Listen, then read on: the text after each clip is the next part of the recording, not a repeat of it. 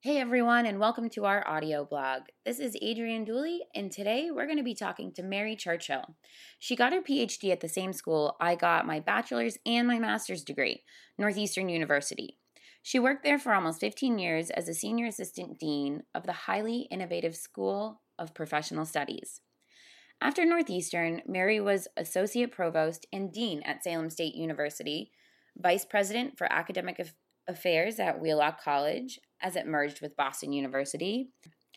After the merger, she now works at Boston University and the Education School on strategic initiatives and community engagement.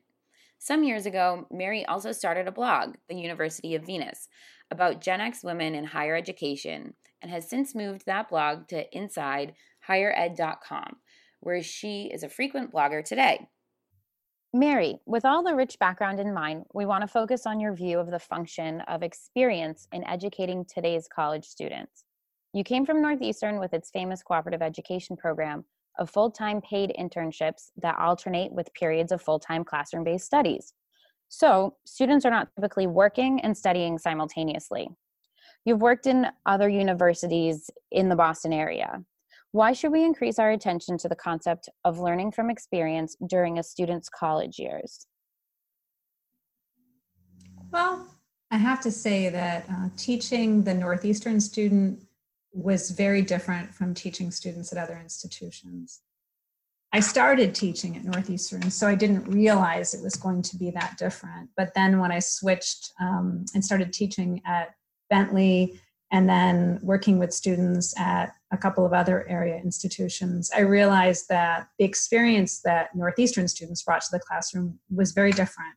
Uh, they were able to, even in a class like uh, political theory, uh, which seems very a- abstract and kind of um, hard to link to reality, they were able to draw upon their co op experiences and really push back on, especially my lectures. So when I was lecturing about Marx or Foucault, they would say, well, you know, in my co op, we do XYZ, and I don't understand how this theory of labor or this theory of identity actually makes sense. And it made me a much better teacher because I really had to think through their concrete example against my very theoretical framework. So, did you find yourself altering the way you taught uh, different students in different classes at different universities?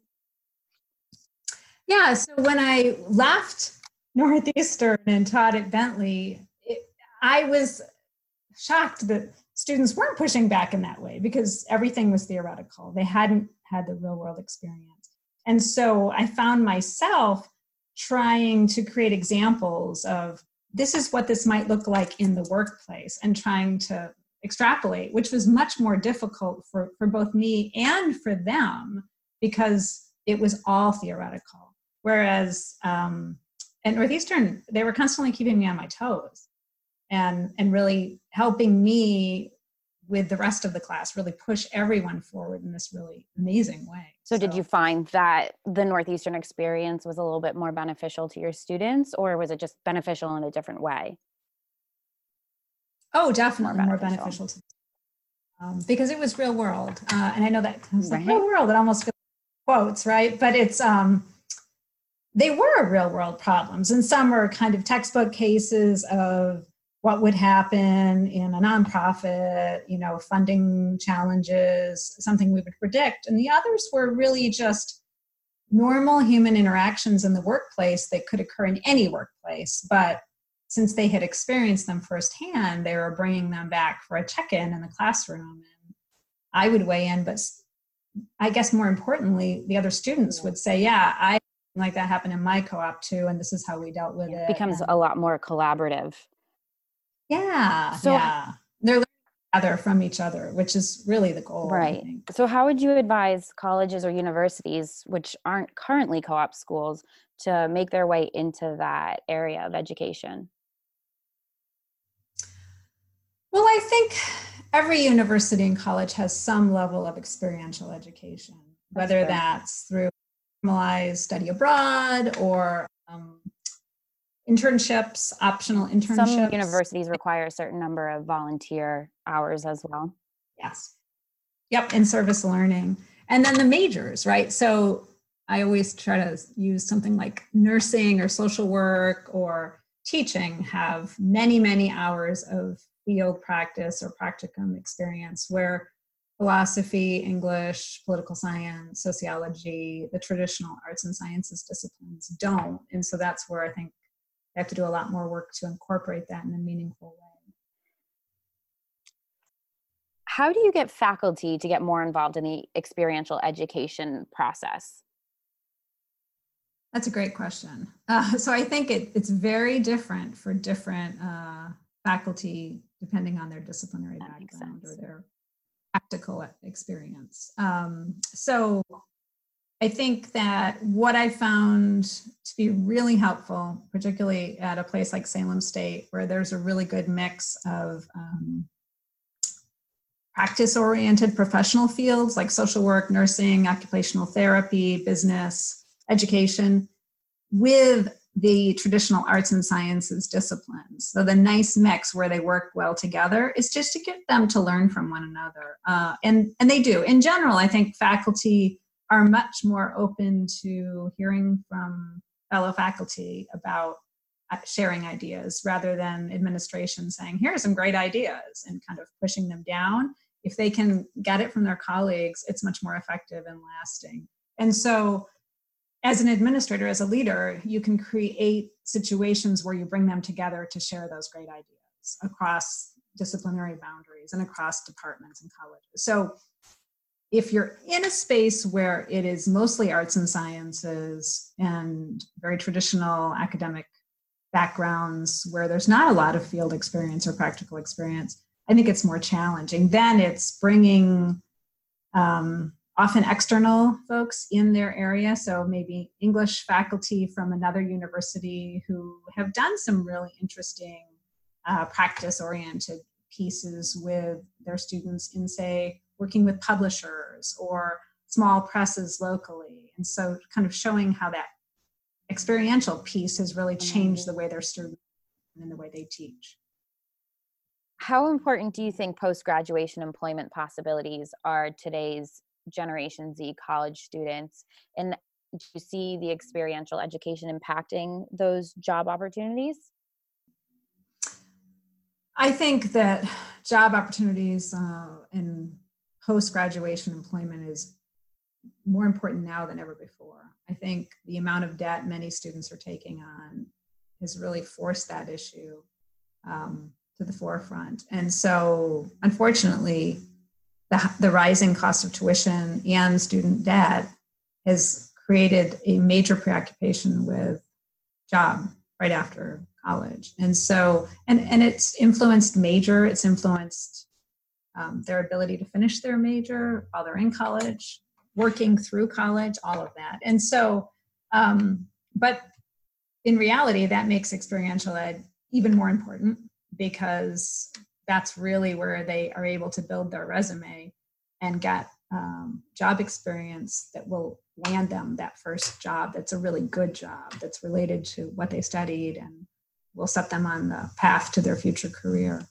Um, in some for, in some cases it feels like a luxury. That's why i think the co-op model is fantastic because it's not optional whereas internships that are optional we know from the studies that most of the students who do experiential ed that's optional, either study abroad or internships or service learning. If it's optional, the kids who have the most connections and the most wealth are the ones who are going to take have the ability to take those right. opportunities. As first generation um, students, students who are from very poor backgrounds and don't necessarily have those networks, don't have the ability to take those opportunities, especially if they're unpaid. Yeah. Whereas op is paid, it's worked into their program, it's required. So it, in some senses, helps to level the playing. Yeah, that's exactly what I was just about to say is that everyone starts to become on the same page, if not advance them a little bit further. Um, ahead of those students yeah. who didn't do an experiential education um, approach to their college career. Um, I know from personal experience, I can go in and talk about my co op experiences and how it led me to apply for a specific job. Whereas a lot of the people that you might be in competition with for your first job experience are talking about things that maybe they learned in a book or something like that. And so you yeah. can kind of put behind a little more validity behind your resume when you have the experiential education on there um, for sure. Yeah, and I think for the average student who doesn't do something like a co-op at, at any institution, they're referencing group projects that they did in yeah. class, right?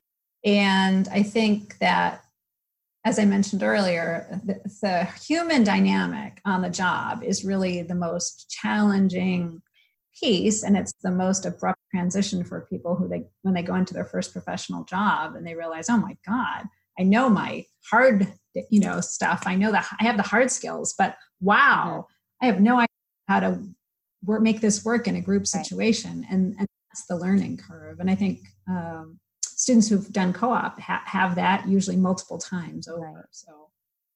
And can speak to it in an interview. Exactly. Like a conflict situation or a challenging situation they're not going to say something about building an excel right. spreadsheet. They're going to say this time when my colleagues and I didn't get along at work and how this is hard exactly. to And it comes across a lot more valid, a lot more impressive um, when you have those kinds of experiences to draw on. Um, so, Mary, is there anything else that you want to add today or be sure that we cover and discuss? Yeah, I, I think that as a sociologist, I think it's important to to also realize that what human beings, what students are learning in their co-op experiences is how to be a better human being, right. really. You know, how to get along with people and how to in in a structured situation, kind of where they can go back and check in with their advisor and with their professors and other students about what just happened. Once you're in the real world in a job full time and you're not in school anymore, you don't have that network of folks to right. check in with you go to work, something goes south, you know, you could have a conflict with another employee or with your boss. You have you really don't have a lot of options of, of who right. to go to.